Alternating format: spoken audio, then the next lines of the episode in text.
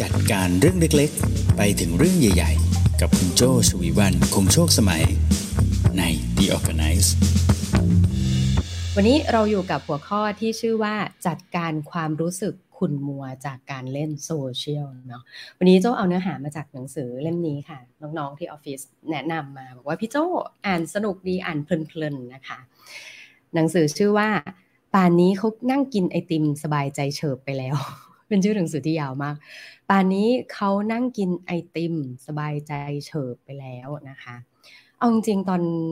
เห็นหนังสือเล่มนี้นะตกใจ เพราะว่าโจ้เคยพูดประโยคนี้ เคยพูดประโยคนี้กับเพื่อนเวลาที่เพื่อนมาคุยนะแล้วก็บอกว่า อืม ตอนนี้เราอะเครียดหน้าดูเลยเนาะตอนนี้เรานี่นั่งจับเข่าคุยกันเครียดขนาดนี้ คนนั้นนี่ป่านนี้ไปนั่งกินไอติมแล้วมั้งเนี่ย ไม่รู้ป่านนี้เขา ไปฟังเพลงไปดูหนังอะไรแล้วหรือเปล่า เรานี่ก็เนาะมานั่งคุยกันอยู่เงี้ยเคยพูดประโยคนี้เหมือนกันนะคะ หนังสือเล่มนี้เป็นอ่าหนังสือแปลนะคะ เป็นสำนักพิมพ์วีเลนคนเขียนเขาใช้นามปากกานะแจม J A M แจมนะคะมีแท็กไลน์บอกว่า อย่าปล่อยให้เรื่องแย่ ๆ ของคนอื่นมาทำลายวันดี ๆ ของคุณนะคะ จึงเล่มนี้น่าสนใจจะว่าเดี๋ยวอาจจะได้หยิบมาคุยกันอีกสักสองสามครั้งนะคะ หนังสือเนี่ยเขาจะแบ่งเป็น chapter ใหญ่ๆเนาะประมาณสี่สี่ chapter นะคะ chapter แรกก็คือวันนี้ที่โจหยิบมาคุยกันนะคะ ก็คือความรู้สึกขุ่นมัวจากการเล่นโซเชียลนะคะ แล้วก็ chapter ที่ 2 จะเป็นความรู้สึกขุ่นมัว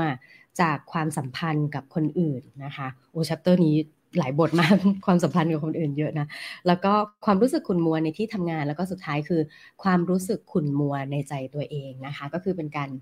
การดีลกันพูดคุยกับความรู้สึกของตัวเอง โดยเฉพาะความรู้สึกขุ่นมัวนะคะ ที่เกิดจากโซเชียลตัวเอง คนรอบข้างแล้วก็โอ้หลาย ๆ อย่างนะคะ วันนี้หยิบมาเพราะว่า chapter แรกเนี่ยเอาจริง ๆ แล้ว chapter แรกของเขาเนี่ยมีทั้งหมด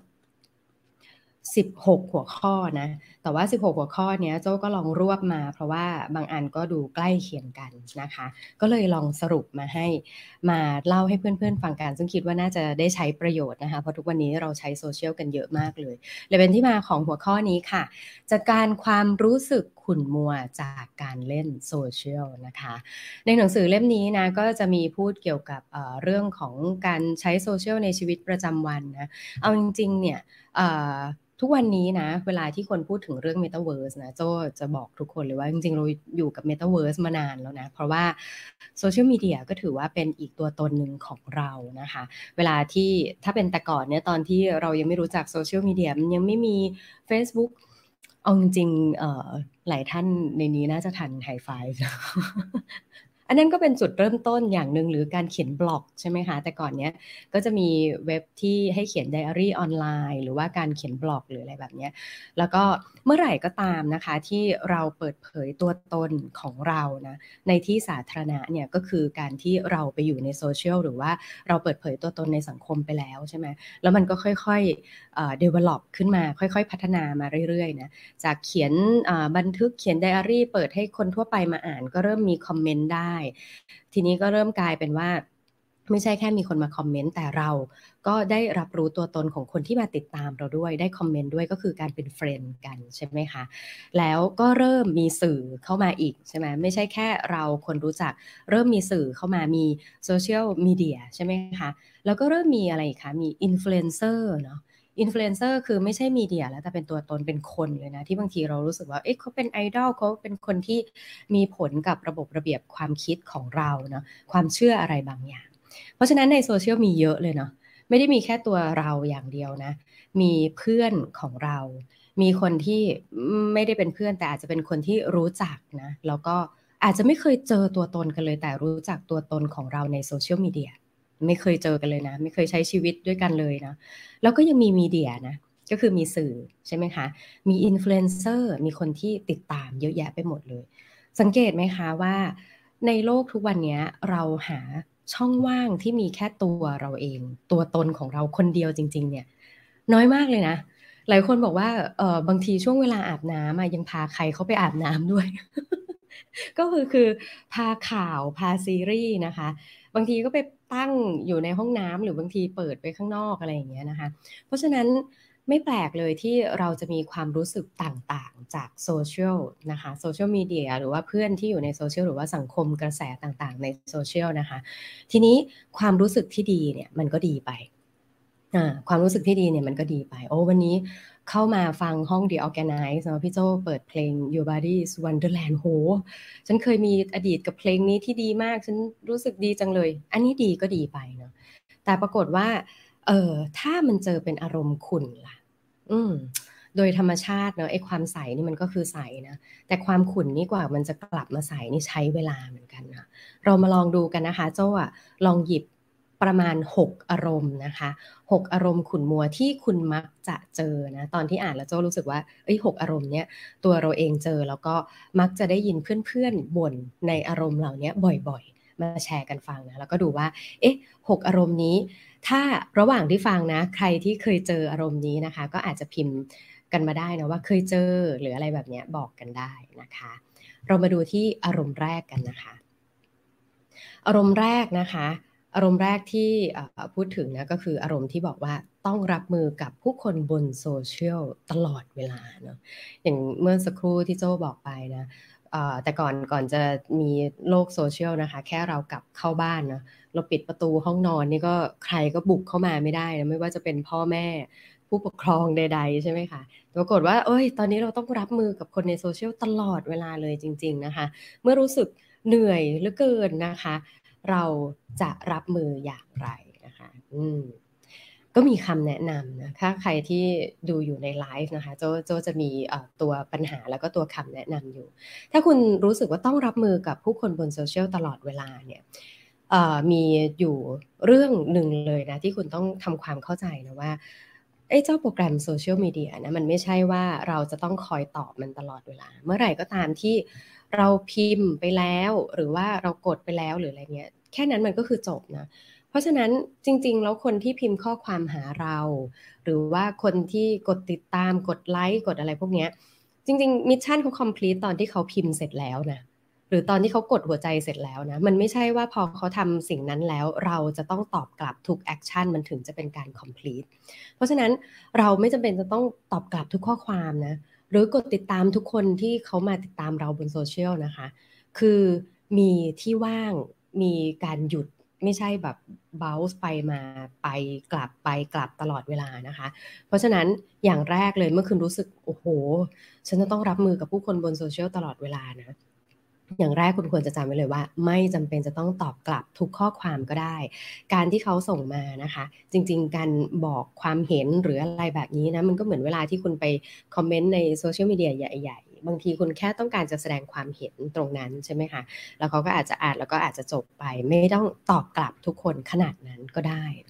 อันนี้ข้อแรกนะคะยังไงคะข้อแรกข้อแรกใครเคยรู้สึกแบบนี้บ้างรู้สึกว่า โอ้โห บางวันนี่ถาโถมมากเลย โห ไม่ไหวแล้วเนาะเยอะไปหมดจริง ๆ หยุดบ้างก็ได้เนาะอ่านอย่างเดียวก็ได้นะ หรือบางครั้งเข้ามากดเลิฟกดไลค์กลับอีกทีตอนที่เราว่างแล้วก็ได้เหมือนกันนะคะอะอันนี้ข้อที่หนึ่งใครเคยรู้สึกขุนมัวอันนี้มั้งไหมฉันดูแลทุกคนไม่ทั่วถึงเลย ไม่เป็นไรนะคะ ตอนนี้เจ้าของแพลตฟอร์มก็ดูแลให้คุณอยู่โอเค ต่อมา ข้อที่สองอารมณ์ขุนมัวข้อที่สองนะลองดูนะว่าเคยเจอนี้ไหมนะพูดคุยกันมาได้ทุกช่องทางเลยนะคะ เดี๋ยวจบข้อสองเดี๋ยวแวะอ่านแชทซะหน่อย ข้อสองนะคะ เคยรู้สึกนี้ไหม เคยรู้สึกแย่เมื่ออีกฝ่าย อ่านข้อความแล้วไม่ตอบกลับ อืมนี่โจแอบเอาสติกเกอร์มีมนี้มากล้าที่จะอ่านแล้วไม่ตอบ เคยรู้สึกแย่ไหมส่งไปแล้วเขา read read แล้วก็นิ่ง นิ่งแล้วไม่ตอบกลับนี่มันหมายความว่ายังไงนะอ่านแล้วไม่ตอบเนี่ยกล้าแล้วอ่านที่จะไม่ตอบเนี่ยมันหมายความว่ายังไงนะอ่าจริง ๆแล้วนะ หลายครั้งมากเลยนะคะ โดยเฉพาะถ้าเป็นในกลุ่มหรือว่าเป็นคนที่เราพินแชทไว้นะพินแชทไว้บนๆเลยนะคะ บอกว่า เอ้ย คนนี้เป็นข้อความที่สำคัญ เวลาที่เราพิมพ์ไปแล้วเราคาดหวังให้เขาตอบกลับนะพอเขาไม่ตอบกลับหรือบางครั้งตอบช้านะเราก็รู้สึกขุ่นมัวนะ มันมีคำแนะนำยังไง อืมมันมีคำแนะนำอย่างนี้นะ เวลาที่เขาอ่านนะแล้วเขาไม่ตอบกลับเนี่ย ความรู้สึกแรกของคุณคุณจะรู้สึกว่าไงคะ เมินเหรอ ละเลยเหรอ อิกนอเหรอใช่ไหมปล่อยจอยนะ เออใช่ไหมทำไมอะทำไมต้องต้องโดนเมินนะอย่างแรกเลยคุณอย่าคิดว่าการที่เขาอ่านแล้วยังไม่ตอบอะหมายความว่าเขาไม่ใส่ใจคุณทุกครั้งไม่ใช่นะ คือบางครั้งเขาอาจจะอ่านเสร็จแล้วปุ๊บอะโทรศัพท์เข้ามา หรือว่าพออ่านเสร็จปุ๊บเอ้ยเดี๋ยวต้องขับรถต่อบางคนนี่อ่านแชทระหว่างขับรถเนาะแล้วปรากฏว่าอ่านแชทตอนติดไฟแดงพออ่านเสร็จปุ๊บยังไม่ทันได้ตอบกลับเลยไฟเขียวมาแล้วเขาก็ต้องขับรถก่อนแบบนี้ใช่ไหมเพราะฉะนั้นอย่าคิดว่าถูกเมินทุกครั้งนะอย่างที่สองนะ เวลาที่เขาอ่านแล้วไม่ตอบกลับเนี่ยแล้วเรารู้สึกขุ่นมัวนะมันเป็นเพราะว่า คนเราเนี่ยมักจะคาดหวังนะเราเองเนี่ยมักจะคาดหวังให้อีกฝ่ายทำตามสิ่งที่ตัวเราเนี่ยยึดถืออะอย่างเช่น กรณีเนี้ยกกรณีที่บอกว่าอ่านแล้วไม่ตอบเนี่ยคือเรายึดถือว่าเราอ่านเออเราส่งข้อความนี้ไป เขาจะต้องอ่าน มากกว่าอ่านเขาจะต้องตอบบางอย่าง หรือบางทีคุณรอคอยอะไรบางอย่างที่คุณต้องการคำตอบเดี๋ยวนั้นเลยเนี่ย อย่าลืมนะ มันมีโทรศัพท์อยู่ คือถ้าสมมุติมันด่วนจริง ๆอะ่ะ แล้วคุณส่งไปแล้วแบบเขาต้องตอบสิ เพราะเราต้องการคำตอบเพื่อไปทำอย่างอื่น อย่าลืมว่าคุณยังมีวิธีการในการที่จะ reach out แบบที่ว่าให้เขาโต้ตอบเดี๋ยวนั้นเลยคือการโทร การเดินไปหาบางทีอยู่ในบ้านเดียวกันเนี่ยนะ ส่งข้อความไปแล้วไม่ตอบกลับนะคุณเดินลงไปอีกสามชั้นก็เจอแม่แล้วอะไรเงี้ยเนาะเออ อย่าลืมว่าจริง ๆ แล้วเนี่ยไอการส่งข้อความแล้วตอบกลับอ่านเลยหรืออะไรเงี้ย บางทีมันอาจจะเป็นสิ่งที่ตัวเราเองยึดถือนะ แต่คนคนนั้นเองบางทีเขาอาจจะไม่ได้ยึดถือในมาตรฐานเดียวกันกับเราเขาอาจจะเป็นคนดองแชทคนดองแชทในที่นี้คืออ่านแล้วเดี๋ยวค่อยตอบอีกที หรือว่าอ่านแล้วเอ้ยไม่เป็นไรเดี๋ยวพรุ่งนี้ค่อยไปตอบอีกทีก็ได้ บางทีคุณก็อาจจะใช้วิธีติดต่อแบบอื่นก็ได้เหมือนกันนะคะ อีกอย่างหนึ่งนะ สำหรับคนที่รู้สึกแย่เมื่ออีกฝ่ายอ่านข้อความแล้วไม่ตอบกลับเนาะคือคุณรู้สึกว่าอุปกรณ์ เทคโนโลยีทุกอย่างเนี่ยมันถูกสร้างขึ้นมา มันจะต้องออนไลน์ มันจะต้องมีการตอบกลับ มันจะต้องมีนู่นนั่นนี่เนี่ยเขาทำทุกอย่างไว้แล้วเนี่ย แต่คุณอย่าลืมว่าคนน่ะเราคือคนนะ คนที่ใช้เทคโนโลยีนั้นเนี่ยยังมีความไม่แน่นอนแล้วไม่ได้มีแพทเทิร์นตายตัวนะคะ เออ เพราะฉะนั้นคุณบอกว่า เอ้ยก็ แต่ก่อนเขาตอบบ่อยอะแต่ก่อนนี้ส่งไปแล้วตอบเดี๋ยวนั้นเลยเนาะแต่ก่อนส่งไปแล้วพิมพ์กลับมาเนี่ยไม่เคยมีคำผิดใดๆเลยเดี๋ยวนี้แบบส่งกลับมามีแต่สติกเกอร์ หรือบางทีพิมพ์กลับมาก็พิมพ์ผิดนะบางทีเขาใส่ตายาว บางทีเขาใส่ตาเปลี่ยนหรืออะไรอย่างนี้แบบ เอ้ย มันยากนะกับการที่จะตอบกลับหรือเอ้ยช่วงนี้เขาแบบเขาเหนื่อยกับบางเรื่องหรือเปล่า เออโจเป็นนะ บางช่วงโจมีเรื่องต้องคิดเยอะ หรือบางช่วงที่โจประชุมเยอะมาก จนบางครั้งเนี่ยเออเราตอบไม่ทันจริง ๆ หรือบางทีพออ่านอันนี้แล้วมีคนดึงตัวไปทำอีกเรื่องหนึ่งมันมันกลับมาตอบไม่ทันจริง ๆ แล้วกลายเป็นว่าเราก็ถูกตัดสินจากอีกฝ่ายไปแล้วว่า ไม่ใส่ใจเนาะโอ้อันนี้ก็กลายเป็นว่านอกจากเราที่เป็นฝ่ายรู้สึกแย่อย่างเดียว อีกฝ่ายหนึ่งที่เขาไม่ได้ตั้งใจจะทำให้เรารู้สึกแย่ก็รู้สึกแย่ไปด้วย อืมโลกนี้มันอยู่ยากจริงๆ มีหลายโลกนะคะอ่าต่อไปเราจะมีอารมณ์ขุ่นมัวที่คุณอาจจะได้เจอนะ แล้วเราจะจัดการความรู้สึกขุ่นมัวจากการเล่นโซเชียลนั้นได้อย่างไรนะ เราไปต่อกันที่อารมณ์ที่สามนะคะ อารมณ์ที่สามคุณเคยไหมคะ รู้สึกขุ่นมัว เพราะว่าถูกบล็อกหรือโดนเลิกติดตาม อืม เคยไหมคะ เคยไหมที่พอเวลาที่เราใช้โซเชียลเน็ตเวิร์กเนาะแล้วก็เอ๊ะทำไมคนนี้เงียบๆไปนะหายไปไหนนะรู้ตัวอีกที อ้าวเขา unfriend ฉันไปแล้วว่า หรืออีกทีไป search เฮ้ยไม่เจอ ถ้า search ไม่เจอแสดงว่าโดนบล็อกอะ search ไม่เจอแสดงว่าโดนบล็อกใช่ไหมเฮ้ยตายแล้วโดนบล็อก หรือว่าโดน unfollow นะเรารู้สึกมัวเลยเนาะรู้สึกขุ่นมัวเลยเนาะทำยังไงดีคะอ่ารู้สึกโดนบล็อกเอ่อ รู้สึกขุ่นมัวเพราะถูกบล็อกหรือโดนเลิกติดตามอืมข้อนี้มีมีคำอธิบายแล้วก็แนวทางให้คุณดีลกับตัวเองนะอย่างแรกเลยนะ เวลาคุณถูกบล็อกหรือโดนเลิกติดตามนะคะ คุณบีบอกให้บล็อกกลับ มันทำได้เหรอเขาบล็อกเราแล้ว บล็อกมาบล็อกกลับไม่โกงกันนะถูกบล็อกหรือถูกโดนเลิกติดตามนะคะ อย่างแรกเลยคุณต้องเข้าใจก่อนนะว่า บางคนเนี่ยเขามีความชัดเจนในการใช้โซเชียลนะว่าไม่ใช่เป็นเป็นอีกโลกหนึ่งนะ แต่เขามีความชัดเจนในการใช้โซเชียลว่าเฮ้ยรับเฉพาะคนสนิทเท่านั้นนะเออเคยเห็นไหมเคยเห็นไหมเพื่อนบางคนประกาศขึ้นมา วันดีคืนดีก็ประกาศมาอ๋อวันนี้จะเคลียร์เพื่อนนะคะ เพื่อนเต็มวันนี้จะเคลียร์เพื่อนใครที่ไม่สนิทกันเดี๋ยวอาจจะขออนุญาต unfollow หรือว่า unfriend กันไปก่อนนะ ใครอยากให้ follow กันอยู่ก็มาคอมเมนต์นะเออมันมีอย่างนั้นจริง ๆ เพื่อนเพื่อนที่ทำสเตตัสนี้เขาไม่ได้เรียกร้องความสนใจนะ แต่แต่เขาเป็นคนจัดการกับ list ของเพื่อนของอะไรแบบนี้แบบนั้นจริง ๆนะคะ เพราะฉะนั้นนะบางครั้งเนี่ย ที่เขาไม่ได้ติดตามคุณแล้วนะมันเป็นเพราะว่าช่วงนี้คุณอาจจะมีความสนใจไม่เหมือนกันกับเขาแล้วนะสิ่งที่คุณอัพหรืออะไรแบบนี้มันก็อาจจะไม่ใช่สิ่งที่เขาอยากจะอ่านเนาะหรือบางครั้งเขาก็อาจจะ leave group นะใช่ไหม leave group ไปกลุ่มที่เคยรวมกันเพื่อ จัดการเรื่องไหนไปพอโปรเจกต์นั้นจบแล้ว เขาก็อาจจะขออนุญาตลีฟหรือบางคนก็เลฟไปเลยอะไรแบบนี้นะคะ ก็เป็นไปได้นะเขาไม่ได้บาดหมางอะไรคุณ เพียงแต่ว่าสิ่งที่คุณเคยสนใจร่วมกันเนี่ยมันไม่มีแล้วเขาก็จัดการแบบนั้นไปนะคะอีกอย่างหนึ่งนะ ก็คือไลฟ์สไตล์ในแต่ละช่วงเนี่ยเปลี่ยนไปนะคะ วันนี้สิ่งที่เราสนใจเนี่ยมันอาจจะไม่เหมือนกันแล้ว เคยไหม มีเพื่อนช่วงหนึ่งที่อินบางเรื่องไปด้วยกันเนาะอยู่ดีวันหนึ่งเพื่อนก็อ้าวไม่ได้อินเรื่องนั้นแล้ว หรือบางทีแนวคิดทางการเมืองโอ้อันนี้อันนี้เป็นเรื่องคลาสสิกมากเลยเนาะแนวคิดทางการเมืองบางทีเรารู้สึกอยากจะเอ็กซ์เพรสในบางที่ใช่ไหมคะแล้วปรากฏว่าเพื่อนเราอาจจะโอ้กลายเป็นสนใจในอีกเรื่องเรารู้สึกขุนมัวว่าเรารู้สึกอินเนาะ เวลาที่เรามีความเชื่ออะไรบางอย่าง แล้วมีคนที่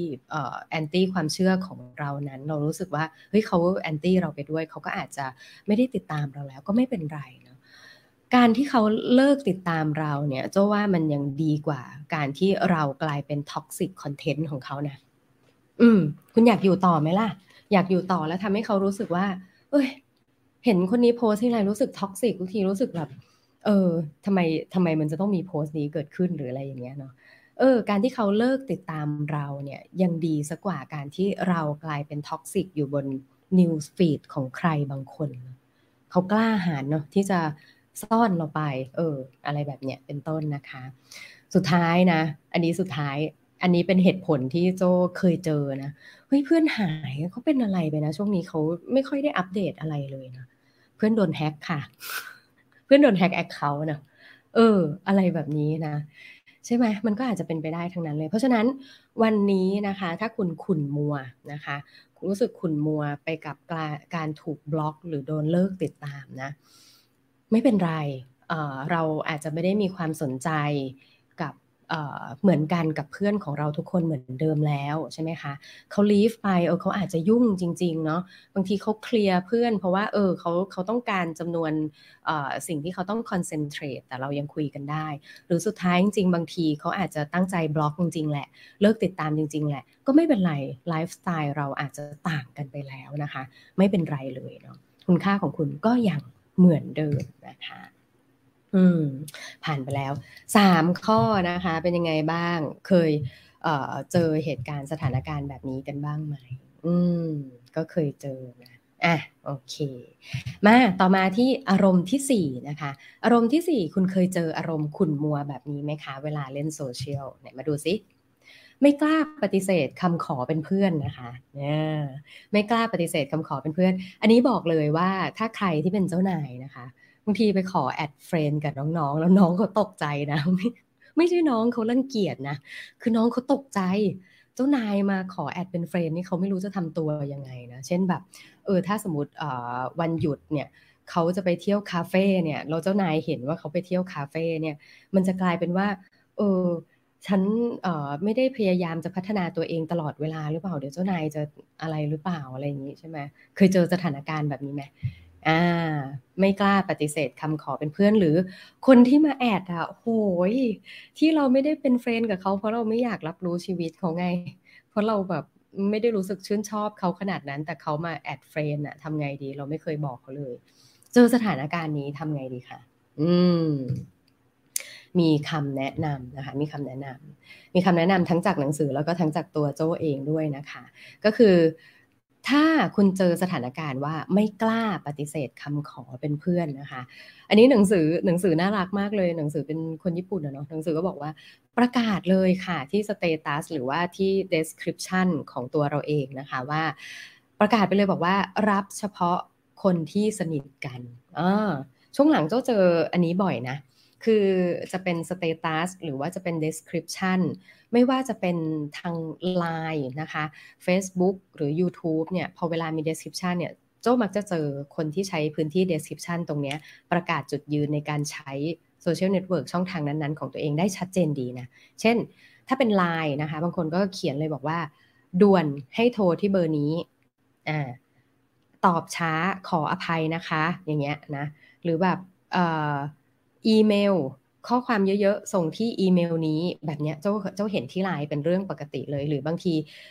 เขาก็บอกเลยว่าลาป่วย ก็จะ rename ชื่อตัวเองเลยว่า sick leave ลาป่วยแบบเนี้ยเขียนเลยนะคะเออเพราะฉะนั้นสิ่งนี้คุณก็เอามาใช้ได้เหมือนกันประกาศที่สเตตัสไปเลยว่ารับเฉพาะคนที่สนิทกันเนาะเพราะว่าคนที่ไม่เคยคุยกันเขาก็ไม่อยากเห็น แบบไม่ใช่ไม่อยากเห็น คนที่ไม่เคยคุยกันเนี่ยเขาก็จะรู้สึกว่าเอ๊ะการที่จะต้องมีสเตตัสอะไรแปลกปลอมขึ้นมาใน Facebook ในพื้นที่ของเขาเขารู้สึกว่า เอ้ยทุกโพสต์ทุกคอมเมนต์เนี่ยเขาต้องการที่จะ engage กับคนนั้นจริง ๆ เขาก็เลยไม่ได้รับใครที่ไม่ได้รู้จักกันแบบนั้นเป็นไปได้ เราก็ใช้แบบเนี้ยเป็นตัวชั้นไว้อีกชั้นหนึ่งนะคะ อย่างที่สองนะ การยกเลิกคำขอการ delete request เนี่ยมันทำได้เป็นเรื่องปกติเลยนะ คือคือถ้าโปรแกรมเนี่ยเขาบังคับเนี่ยมันก็อีกเรื่องหนึ่งนะ แต่ว่าโปรแกรมเนี่ยก็มักจะบอกเสมอเลยนะว่า คนเนี้ยที่มาขอ request คุณเนี่ย แล้วคุณจะต้องรับเป็น friend friend มันคือจะได้เห็นซึ่งกันและกันใช่ไหมการที่จะได้เห็นซึ่งกันและกันเนี่ย ถ้าคุณไม่ได้รับเนี่ยเขาก็จะเห็นแต่คุณ เขาจะเป็นฝั่ง follow คุณ แต่ว่า คุณจะไม่ได้เห็นเขาเนี่ยก็เป็นเรื่องปกตินะคะ ยกเลิกคำขอที่จะเป็น friend ทำได้ delete request นะคะ เป็นเรื่องที่ทำได้นะ คนทำแอปพลิเคชันเขาคิดมาแล้ว ว่ามันต้องมีกรณีแบบนี้คุณก็ใช้ฟีเจอร์นี้ให้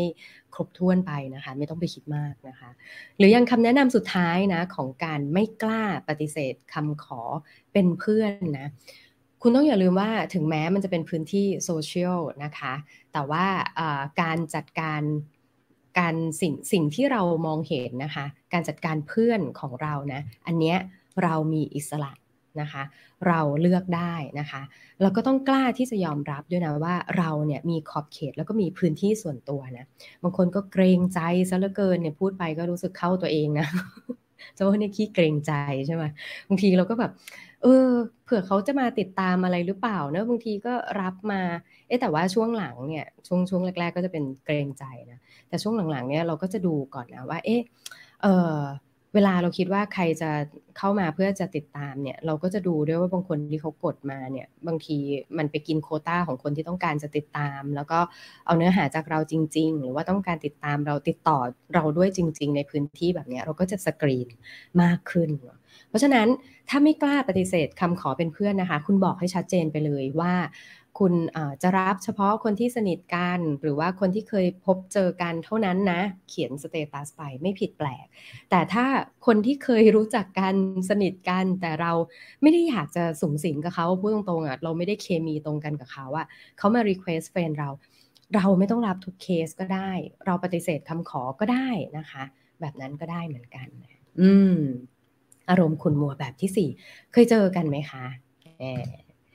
ยเจอกันไหมน่าจะเคยเจอกันบ้างเนาะแบบนี้นะคะบางทีคนแอดเฟรนมาแล้วบางทีก็กด unfollow หรือ unfriend ไปตอนหลังก็ไม่ผิดนะคะ ก็ไม่แปลกอะไรนะคะอะต่อมาอารมณ์ที่ 5 นะคะ ใกล้หมดแล้วนะ วันนี้มีทั้งหมด 6 อารมณ์นะคะ 6 อารมณ์ขุนมัวที่คุณอาจจะเจอเวลาเล่นโซเชียลนะคะ คุณจะรับมืออย่างไร อารมณ์ที่ห้าโอ้ ต้องเคยเจอกันแน่ ๆ เลยนะคะ นั่นก็คืออารมณ์เจอคนเล่นโซเชียลจนลืมคนตรงหน้านะคะ หรือบางครั้งเราเองนี่แหละที่เล่นโซเชียลนะคะ จนลืมคนตรงหน้านะคะทำให้เกิดความรู้สึกเป็นไงคะขุ่นเนาะขุ่นมัวเลยเนาะเจอคนที่เล่นโซเชียลจนลืมคนตรงหน้านี่เซ็งเลยใช่ไหมเออบางทีเนี่ยนั่งอยู่ข้างกันนะ เล่าไปสิ ตาเขาก็ไม่ได้หันมา eye contact เรานะ ตาไม่ได้ eye contact เรามือก็พิมพ์ปักปักปักปักไปเนาะพอเราเล่าเสร็จเงียบ คือตอบคนในโซเชียลอะนะมากกว่าหันจะมาตอบเราหรือมากกว่าจะหันมาฟังเราด้วยซ้ำเนะคือบางทีแบบนี้เหมือนเราคุยกับกำแพงอะแล้วเรากำแพงก็ไม่ตอบอะไรเรากลับมาใช่ไหมเออ บางทีก็เป็นความรู้สึกที่ขุ่นมัวได้เหมือนกันเนอะถามตัวเองสิคะ เราเคยเจอคนแบบนี้ หรือตัวเราเองเนี่ยเคยเป็นแบบนี้บ้างไหมกับคนข้างๆนะเล่นโซเชียลจนลืมคนตรงหน้านะวิธีการจะรับมือกับเรื่องนี้เป็นอย่างไร ถ้าเรา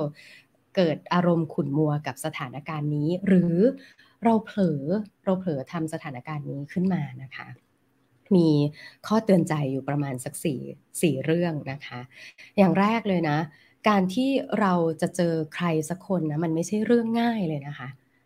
เออการที่เราจะเจอใครสักคนเนี่ยมันไม่ใช่เรื่องง่ายเลย ไม่ว่าเขาจะการที่เขาจะเดินทางมาหาเรานะคะ หรือว่าการที่เราจะได้นั่งใช้เวลาร่วมกันเนี่ยมันไม่ใช่เรื่องง่ายเลยเนาะแต่การที่คุณเปิดโซเชียลเนี่ยมันง่ายมากเลยนะใช่ปะคุณพิมพ์ไปคุณตอบไปเนี่ยมันง่าย เพราะฉะนั้นไอเหตุการณ์ยากๆที่คุณกำลังเจออยู่ตอนนี้ การที่คุณได้นั่งทำงานอยู่ตรงนี้ การที่คุณได้นั่งทานข้าวกับเขานะเขาเสียสละเวลาเดินทางมานะเออกว่าจะได้ใช้เวลาร่วมกันเนี่ยเป็นเรื่องไม่ง่ายเลย คุณต้องจำเรื่องนี้ไว้เลยนะเออไอการที่จะเล่นโซเชียลจนลืม คุณกำลังพลาด moment สำคัญของการที่ได้ใช้เวลากับใครสักคนเลยนะอืมข้อคิดที่สองนะ เวลาที่เราเผลอเล่นโซเชียลจนลืมคนข้างหน้า หรือว่าเราเจอคนที่ใช้โซเชียลจนลืมเราเนี่ยนะ เออ จริง ๆ แล้วโซเชียลเนี่ยเราตอบตอนอยู่คนเดียวก็ได้นะ ลืมไปหรือเปล่าเอ้ย แป๊บหนึ่งเดี๋ยวค่อยไปดู เดี๋ยวค่อยไปตอบ เธอตอนอยู่คนเดียวตอนเธอเดินไปเข้าห้องน้ำเธอค่อยตอบก็ได้ เออมา แต่ตอนเนี้ย เธออยู่กับฉันเนี่ยฉันกว่าจะมานั่งคุยกับเธอได้เนี่ย ไม่ง่ายนะเออ อย่างเงี้ยนะคะ หรืออย่างที่สามนะถ้ามีเรื่องด่วนมากจริง ๆ ในโซเชียลคือบางคนเนี่ย เป็นคนของประชาชนไง หลายๆคนในนี้อาจจะรู้สึกว่าแบบเฮ้ยจะต้องคอยตอบแชทตอบอะไรตลอดเวลาใช่ไหมคะเราบล็อกตัวเองไว้สักนิดนึงนะว่าเอ้ยเออคนตรงหน้าเนี่ยบางทีช่วงเวลาที่เรากำลังเจอเขาอยู่ตอนนี้มันเป็นช่วงเวลาที่สำคัญจริง ๆ คุยตรงนี้สักแป๊บหนึ่งเนาะหรือว่าจัดการตรงโซเชียลสักแป๊บหนึ่งแล้วหยุดตรงนั้นก่อนนะคะ ถ้ามีเรื่องด่วนมากจริงๆเนี่ย คนในโซเชียลไม่ว่าจะเป็น Line จะเป็นโปรแกรมแชทจะเป็นโปรแกรมโซเชียลเน็ตเวิร์กต่างๆเนี่ยถ้ามีเรื่องด่วนมากจริงเขาจะหาทางติดต่อเราได้เองอะไม่ทางใดก็ทางหนึ่งอืมเนาะแต่คนที่อยู่ตรงหน้าเนี่ยเป็นเป็นน่าจะเป็นเคสอะไรบางอย่างที่ทำให้เราต้องเอาตัวเราเนี่ยมาอยู่ตรงหน้าตรงนี้เลยเนี่ยมันน่าจะด่วนกว่านะเออเนาะตรงนี้ก็สำคัญนะคะ แล้วก็ สุดท้ายเลยนะ อันนี้เรื่องสำคัญเลยนะโซเชียลเนี่ยนะ โปรแกรมต่างๆ ที่เราแชทที่เราคุยเนี่ยนะ แค่เปิดมือถือเดี๋ยวเราก็เจอเขาแล้วนะ แต่คนตรงหน้าที่เราเจอตรงเนี้ย ไม่รู้จะได้เจอกันอีกทีเมื่อไหร่นะหรือถ้าแรงกว่านั้นคือไม่รู้จะได้เจอกันอีกหรือเปล่า คือเคยไหมแบบเราเอ่อนัดเจอเพื่อนนะ แล้วเราก็ไม่รู้เลยอะว่าเดี๋ยวเขากำลังจะต้องแต่งงาน แล้วก็ย้ายประเทศไปอยู่ญี่ปุ่น แล้วเราจะไม่ได้เจอเขาอีกเป็นปีเลยเนาะเราไม่รู้เลยอะว่าว่าเออการได้เจอกันครั้งเนี้ยจะเป็นการเจอกันครั้งสุดท้ายก่อนที่เราจะห่างหายจากเขาไปอีกสามปี อย่างเงี้ย เอ้ยมันมีนะเหตุการณ์อะไรอย่างเงี้ยแต่ถามว่าเออเพื่อนเราที่จะไม่ได้เจอตัวเป็นๆกันเลยอีกสามปีเนี่ยบางทีเราเปิดโปรแกรมมาเราอาจจะได้เจอเขาอีกก็ได้ใช่ไหมแต่โอกาสที่จะได้เจอตัวเป็นๆเนี่ยมันจะได้เจอกันอีกครั้งเมื่อไหร่นะ อีกนานขนาดไหนนะ หรือจะเป็นตัวเรานี่แหละที่ยุ่งซะเองเออจนไม่ได้เจอกันเนี่ยเพราะฉะนั้นการเล่นโซเชียลจนลืมคนข้างหน้าบางทีที่ทำให้เรารู้สึกขุ่นมัว บางทีเราเตือนเพื่อนเราก็ได้นะ บอกว่าเฮ้ยแป๊บหนึ่งเดี๋ยวค่อยไปเล่นก็ได้ ฉันคิดถึงแก ฉันถึงได้นัดเจอแกเนี่ย กินข้าวกันก่อนอย่างเงี้ยนะ ก็คุยดีๆก็ได้ ไม่ต้องไปประชดอะไรขนาดนั้นก็ได้ หรือแบบเป็นไงยุ่งมากไหมเฮ้ย ถ้าหายยุ่งแล้วมาคุยกันก่อนอะไรเงี้ย บางทีเรียกเขาเตือนเขาเตือนสติเขาอย่างนี้ก็ได้นะคะ บางทีเขาไม่ได้ตั้งใจอะ่ะ มันออกแบบมาจนสนุกจนติดกับตรงนั้นจริง ๆ เนาะแล้วเพื่อนเราก็อาจจะเป็นคนใจอ่อน เป็นคนแบบเฟรนลี่อะไรเงี้ย เขาไม่ได้ตั้งใจเราเตือนกันดีๆ ก็ได้แบบนั้นนะคะ อ้รู้สึกข้อนี้จะสนุกสนานกันนะคะ มีคอมเมนต์มีอะไรกันเข้ามาเลย คุณปุ๊กบอกข้อห้าใช่เลยค่ะ เจอบ่อยเลยนะคะเออเออคุณว่านบอกว่าอย่างเรา Facebook จะรับแค่เฉพาะคนที่พบเจอกันจริง ๆ ไม่เคยเจอก็ไม่รับเป็นเพื่อนนะคะคุณอี้บอกว่าเดี๋ยวนี้ถ้าเล่นโซเชียลบ่อย ๆ จะเกิดภาวะ ตกตำแหน่งทางสังคมเหมือนสูญเสียตัวตนทางสังคมจริง เพราะถูกเปรียบเทียบตลอดเวลา เวลาเข้าโซเชียลโอ้คุณอี้เดี๋ยวข้อต่อไปจะเป็นเรื่องนี้เลยนะคะ เนี่ยเดี๋ยวข้อต่อไปจะเป็นเรื่องนี้เลยเดี๋ยวคุณอี้รอฟังนะข้อสุดท้ายเนี่ยความรู้สึกขุ่นมัวนี้เลยนะคือรู้สึกตกต่ำทางตำแหน่งทางสังคมนะโอ้คำนี้ใช้เพราะจังนะคะ คุณที่วงศาใช่ไหมคะ บอกว่าเวลาอยู่ด้วยกันแล้วมัวแต่สนใจในโซเชียลพอเราคุยเหมือนคุยกับอากาศไปเลยใช่ตะกี้เจ้าบอกเหมือนคุยกับกำแพงเนาะคุณบีบอกนั่งอยู่ด้วยกันคุยกันผ่านโซเชียลพอนินทายคนอยู่ คุณบีค่ะ นั่งกันสามคนใช่ป่ะถ้าเพื่อนสองคนก้มหน้าคุยกันอะ ก็อาจจะนินทาเราอยู่ใช่ไหมเริ่มระแวงแล้วนะไม่เอานะคะ ไม่ทำอย่างนี้นะคะ คุณบี โอเค โอ้ในช่องต่างแชท เยอะเลยนะคะ คุณฟ้าบอกใช่พี่ฟ้าบอก ถ้าเราต้องมองตาถึงคุยได้ใช่ค่ะ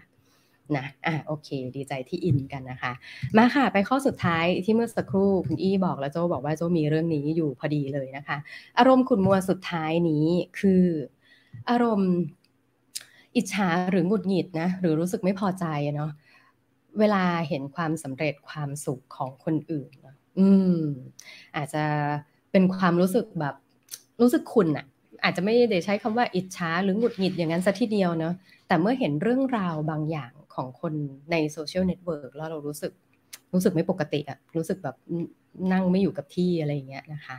ไหมเป็นไหมความรู้สึกแบบนี้เนาะเรื่องนี้นะโจ้เคยคุยกับหลายคนเลยนะ แล้วก็หลายโอกาสมากเลยนะว่า เอาจริง ๆ เนี่ยโจ้อะเห็นใจนะเห็นใจไม่ใช่แค่เด็ก ๆ นะส่วนใหญ่คนจะบอกว่า เอ้ย เด็กๆ เดี๋ยวนี้เกิดมาแล้วน่าเห็นใจเนาะเกิดมาในโลกของโซเชียลมีความเครียดนะจริง ๆ เราผู้ใหญ่กันเนี่ยเราก็อยู่ในโลกนี้ก็เครียดเหมือนกันเนาะเเวลาถ้าเป็นแต่ก่อนนะตอนที่ยังไม่มีโซเชียลเนาะการที่จะเห็นเรื่องของความเปรียบเทียบ การเห็นการเปรียบเทียบเนี่ยการเปรียบเทียบแรก เราอาจจะเห็นจากจากทีวีไหมเราเห็นจากทีวีนะโอ้โหวงแขนขาว เอวต้องบางแบบนี้ใช่ไหมหรือว่าเห็นผู้ประกาศข่าวโหเขาทำไมคนนี้เขาไม่เคยแก่ลงเลย ถ้ายุคเรานี่คุณสู่ขวัญใช่ไหมยุคนี้น้องไบรท์ใช่ไหมเออเขาไม่เคยแก่ลงเลยหรืออะไรแบบนี้ความเปรียบเทียบ แต่ก่อนเนี้ยกว่าที่มันจะเกิดเกิดการเปรียบเทียบเนี่ยคืออะอย่างมากเห็นทีวี หรือเดินออกไปข้างนอกบ้าน เห็นเพื่อนบ้าน คุณป้าข้างบ้านมาเปรียบเทียบเรา หรือไปโรงเรียนหรือไป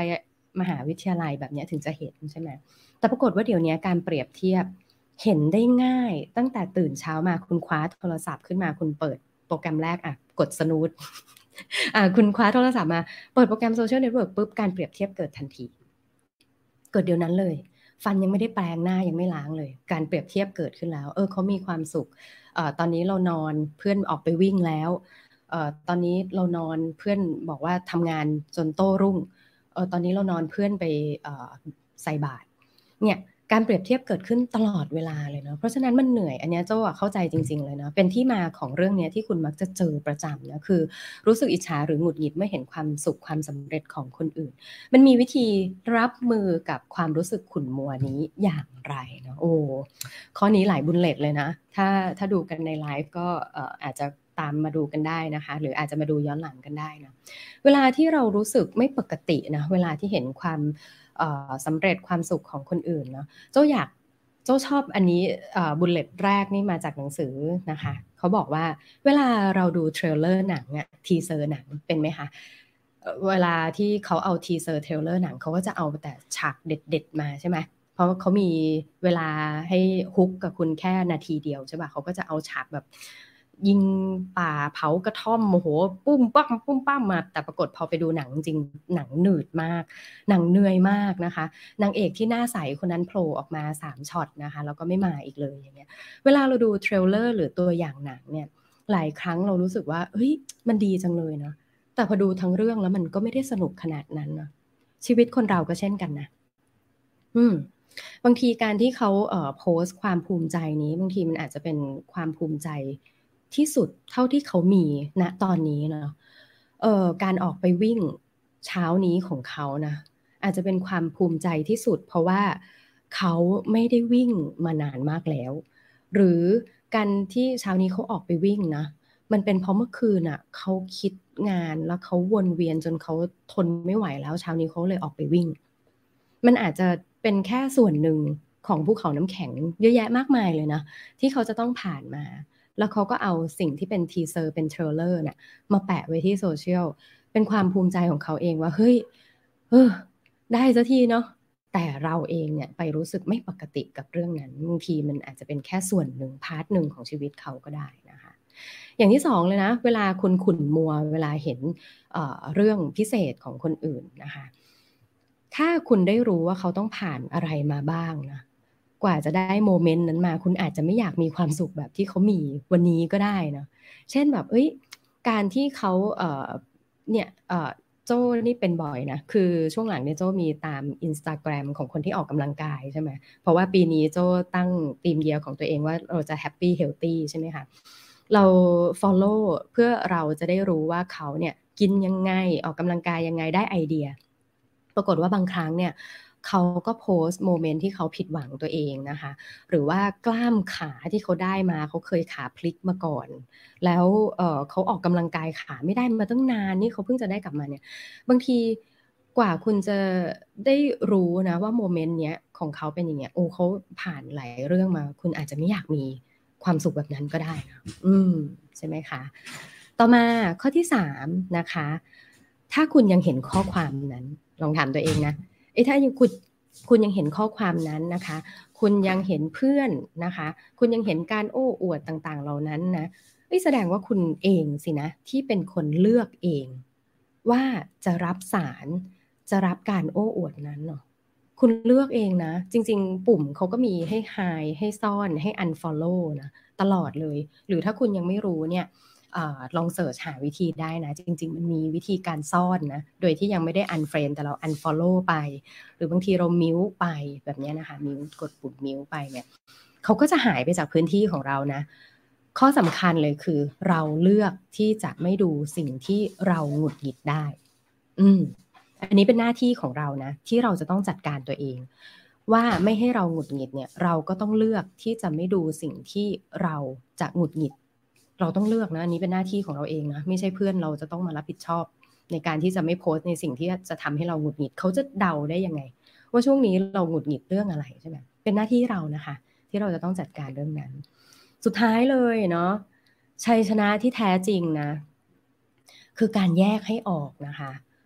ระหว่าง professional และ personal mode นะคะชัยชนะที่แท้จริงนะคือการแยกให้ออกระหว่าง professional และ personal mode นะอันนี้โจ้ฝากไว้เผื่อในกรณีที่เฮ้ยบางทีเราอาจจะต้องยังติดต่อคนนี้อยู่นะแต่บางเรื่องเนี่ยเราไม่ชอบเขาเลยเนาะบางเรื่องเนี่ยเราไม่ชอบจริงๆเราไม่อินเราไม่อินที่เราจะต้องเห็นเรื่องนี้เราจะต้องเห็นมุมนี้ของเขาที่มันเป็นฝั่งที่เป็นตัวตนของเขาใช่ไหมแต่ว่าฝั่งที่เป็นเรื่องความสามารถหรือว่าเรื่องงานเฮ้ยเขาโอเคเลยนะ เวลาที่เราคุยงานกับเขาเราโอเคมากเลยนะ แต่ว่าฝั่งที่เป็นตัวตนของเขาเรารู้สึกไม่ชอบเลย เราเราไม่รู้สึกวิธีการ express บางอย่างของเขา วิธีที่เขาโต้ตอบอะไรบางอย่างกลับมาเนี่ย บางทีเรารู้สึกไม่ชอบเลยเนี่ยแต่ part นั้นมันเป็น part ส่วนตัวของเขา พอดีว่าเรามาอยู่ในพื้นที่ที่เขาเนี่ยเอาความเป็นส่วนตัวของเขามาอยู่ในที่สาธารณะบ้างเนี่ย มันก็เลยอาจจะมีความรู้สึกขุ่น แต่ถามว่าถ้าตอนเวลาทำงานเฮ้ยความสามารถเขาโอเคเลยนะเขาเป็นคนที่ดีในเรื่องที่เขาเชี่ยวชาญตรงนั้นจริง ๆ เนี่ยแหละ คือชัยชนะที่แท้จริงในการที่เราจะเข้าใจคนคนหนึ่งได้ว่า มีหลายมุมมอง หลายโหมด แล้วก็เขาอาจจะไม่ได้เป็นที่รักของเราในทุกโหมดขนาดนั้นซะเลย ในขณะเดียวกันนะ คุณเองก็เหมือนกันนะ ณนะตอนนี้เองเนี่ยตัวเราเองนะ เราก็อาจจะเผลอทำเรื่องขุนมัวให้กับคนบางคนคนอื่น โดยที่เราเองก็ไม่ได้ตั้งใจเนาะเพราะฉะนั้นถ้าเราโดนบล็อกไปอย่างข้อข้อข้างบนบนที่ผ่านมา ถ้าเราโดนบล็อกไปโดน unfollow ไป ก็ไม่ต้องโกรธเคืองกันเนาะ เพราะบางทีทุกอย่างเหล่านั้นมันไม่ได้เกิดจากความตั้งใจนะ แต่มันเกิดจากความแตกต่าง ความเปลี่ยนแปลงนะคะ ทั้งไลฟ์สไตล์ ทั้งความเชื่อ แล้วก็คนเราทั้งหมดทุกคนเนี่ยไม่สามารถจะเป็นที่พึงพอใจให้กับใครทุกคนและทุกเวลาขนาดนั้นนะคะ เอาล่ะ เป็นไงบ้าง พอจะได้ไกด์ไหมคะสำหรับ อารมณ์ขุ่นมัวเนาะที่เรามักจะเจอในการเล่นโซเชียลเน็ตเวิร์กนะคะ เดี๋ยวโจ้ขอ recap สักนิดหนึ่งนะว่า วันนี้เรา จะจัดการกับอารมณ์ขุ่นมัวจากการโซเชียลได้ยังไงบ้างนะคะ วันนี้โจ้เลือกมา 6 อารมณ์นะ อารมณ์แรกก็คือต้องรับมือกับผู้คนบนโซเชียลตลอดเวลานะคะ วิธีรับมือก็คือวิธีจัดการอารมณ์ขุนมัวนี้ก็คือ เอ้ยเราไม่ต้องตอบทุกข้อความเดี๋ยวนั้นก็ได้นะคะ เออนะคะ ก็ให้เวลากับโลกที่เป็นเรียลบ้างนะคะอารมณ์ที่2ที่อาจจะได้เจอนะคะ อารมณ์ขุนมัวนะก็คือรู้สึกแย่เมื่ออีกฝ่ายอ่านข้อความแล้วไม่ตอบกลับเนาะ ก็คือเอเขาไม่ได้พร้อมอยู่ตรงนั้นตลอดเวลานะคะ หรือบางทีเขาอาจจะต้องทำอย่างอื่น หรือตลกที่สุดเลยก็คือเขาอาจจะโดนบล็อก หรือว่าอาจจะโดนแฮ็กไปนะคะ ก็เขากำลังพยายามกู้บัญชี เพื่อจะกลับมาตอบข้อความคุณอยู่ก็เป็นไปได้นะคะ อย่างที่3นะถูกบล็อกหรือโดนเลิกติดตามนะ ก็ไม่เป็นไรเนาะ คือบางทีเขาอาจจะไม่ได้สนใจในเรื่องเดียวกันกับเราแล้วนะคะ เราอย่าไปเป็น toxic content หรือเป็น toxic people ให้ใครเลย เขาเลิกติดตามหรือบล็อกเราไปก็เป็นเรื่องดีสำหรับสุขภาพจิตของเขานะคะ แล้วเราก็ไม่ได้ไปทำร้ายใครด้วยนะคะ อย่างที่4นะไม่กล้าปฏิเสธคำขอเป็นเพื่อนนะคะ เราก็ประกาศเป็นสเตตัสหรือว่าเป็นแนวคิดของเราไว้ก็ได้นะว่าเอ้ยจะรับแอดเฉพาะคนที่เคยรู้จักกันเท่านั้นนะคะ หรือถ้าสมมติเขาเดินมาถามมาบอกจริง ๆ เราก็อาจจะกล้าที่จะบอกไปก็ได้ว่าตรงนี้พอดีตรงนี้เป็นพื้นที่ที่เราเอาไว้คุยเล่นจริง ๆ อะไรอย่างเงี้ยก็กล้าที่จะปกป้องพื้นที่ของเราบ้างนะคะ ข้อที่ 5 เล่นโซเชียลจะลืมคนตรงหน้านะคะบางทีเตือนเขาบ้างก็ได้ว่าโอกาสที่เราจะได้เจอกันเนี่ยมันไม่ใช่ง่ายเลยเนาะแล้วก็เพลินไปหรือเปล่านี่ฉันอยู่ตรงนี้อย่าลืมอย่างเงี้ยนะคะเราก็เตือนตัวเราเองด้วยนะว่าเอ้ยโซเชียลเนี่ยไปตอบตอนอยู่คนเดียวก็ได้ แต่โอกาสที่จะได้เจอเพื่อนเนี่ยเขาไม่ได้อยู่กับเราตลอดเวลานะคะ สุดท้ายเลยข้อนี้ท็อปฮิตติดดาวนะคะ อิจฉาแล้วก็หงุดหงิดนะคะ หรือรู้สึกไม่ปกตินะเมื่อเห็นความสำเร็จความสุขของคนอื่นนะคะ อันนี้ก็ต้องเข้าใจเนาะว่าพื้นื้นที่ตรงนั้นนะความสำเร็จนั้นมันอาจจะเป็นพื้นที่ความสำเร็จที่เป็นความสำเร็จเดียวของเขานะ เป็นแค่มุมมองเดียวของเขานะ ในความเป็นจริงเราอาจจะไม่ได้ต้องการความสำเร็จนั้นก็ได้ ถ้าเรารู้ว่าเขาผ่านอะไรมานะคะ แล้วก็ทำใจวางเป็นกลางด้วยนะคะ ว่าเอ้ยจริง ๆ บางทีณนะตอนนี้เราก็อาจจะทำให้ใครสักคนอิจฉาหรือหงุดหงิดบางอย่างอยู่ด้วยก็ได้ ไม่ได้มีใครสักคนเกิดมาเพื่อที่จะเป็นความหงุดหงิด และสิ่งที่ให้คนอื่นอิจฉาหรอกค่ะ ไม่มีใครเกิดมาเพื่อตั้งใจจะเป็นสิ่งนั้นจริง ๆ บางที มันไม่ได้เกิดจากความตั้งใจนะ แต่มันเกิดจากหลาย ๆ ปัจจัยร่วมกันนั่นเองนะคะคุณทิวงศานะคะ บอกว่าเราสามารถเลือกได้นะ ในการโพสต์แต่แปลกใจค่ะทำไมซ่อนแล้วก็เกิดขึ้นที่พื้นที่ของเราบางทีโปรแกรมมันก็ แปลกๆนะคะบางทีเขาเปลี่ยนอัลกอริทึมก็เกินจะเดานะคะ พื้นที่ของเขาพื้นที่ของคุณมาร์กนะคะ อืมพี่กีบอกข้อสุดท้ายแล้วเร็วจัง จริง ๆ มีเยอะเนาะแต่ก็เดี๋ยวเอาไว้เอจริง ๆ มันเป็นเรื่องของอารมณ์ขุ่นมัวในหลาย ๆ สถานการณ์หนังสือ เล่มนี้ก็สนุกดีนะคะ ถ้าใครชอบใจนะ ไปซื้อมาอ่านกันได้นะคะ ป่านนี้เขานั่งกินไอติมสบายใจเฉิบไปแล้วนะคะ สบายใจเฉิบแปลว่าสบายใจมากนะคะ คุณบีอะลองไปหาอ่านกันดูได้นะคะ เจ้ายังเจอในเชลฟ์หนังสือนะ ก็สนุกสนานกันไปนะคะ เอาล่ะ วันนี้น่าจะได้ประโยชน์จากเนื้อหาของวันนี้กันนะคะ แล้วก็ถ้าชอบใจยังไงนะคะ อย่าลืมกดติดตาม follow นะคะ ฟนเพจแล้วก็ YouTube ของ Creative Talk กันไว้นะคะ กับ The Organice นะคะจะกลับมาพบคุณทุกวันพุธนะคะ เวลา 8 โมงเช้าแบบนี้นะคะ คุยกันเรื่องของการจัดการนะคะ Organize ก็คือจัดการให้ชีวิตคุณ nice นะคะ ได้ตั้งแต่เรื่องเล็กๆ ไปจนถึงเรื่องใหญ่ๆนะคะ ดูไลฟ์นี้แล้วนะคะเกิดไอเดียอยากฟังเรื่องอะไร คอมเมนต์กันมาได้ feedback กันมาได้นะคะ เป็นกำลังใจแล้วก็เป็นไอเดียให้โจ้ด้วยนะว่าจะหาหัวข้อไหนมาพูดคุยกับคุณต่อไปในครั้งต่อไปนั่นเองนะคะ เดี๋ยววันนี้ลาช่องทางไลฟ์กับเพื่อนๆไปก่อนนะคะ แล้วพบกันใหม่วันพุธหน้า8โมงเช้านะคะ วันนี้ลาไปก่อนสวัสดี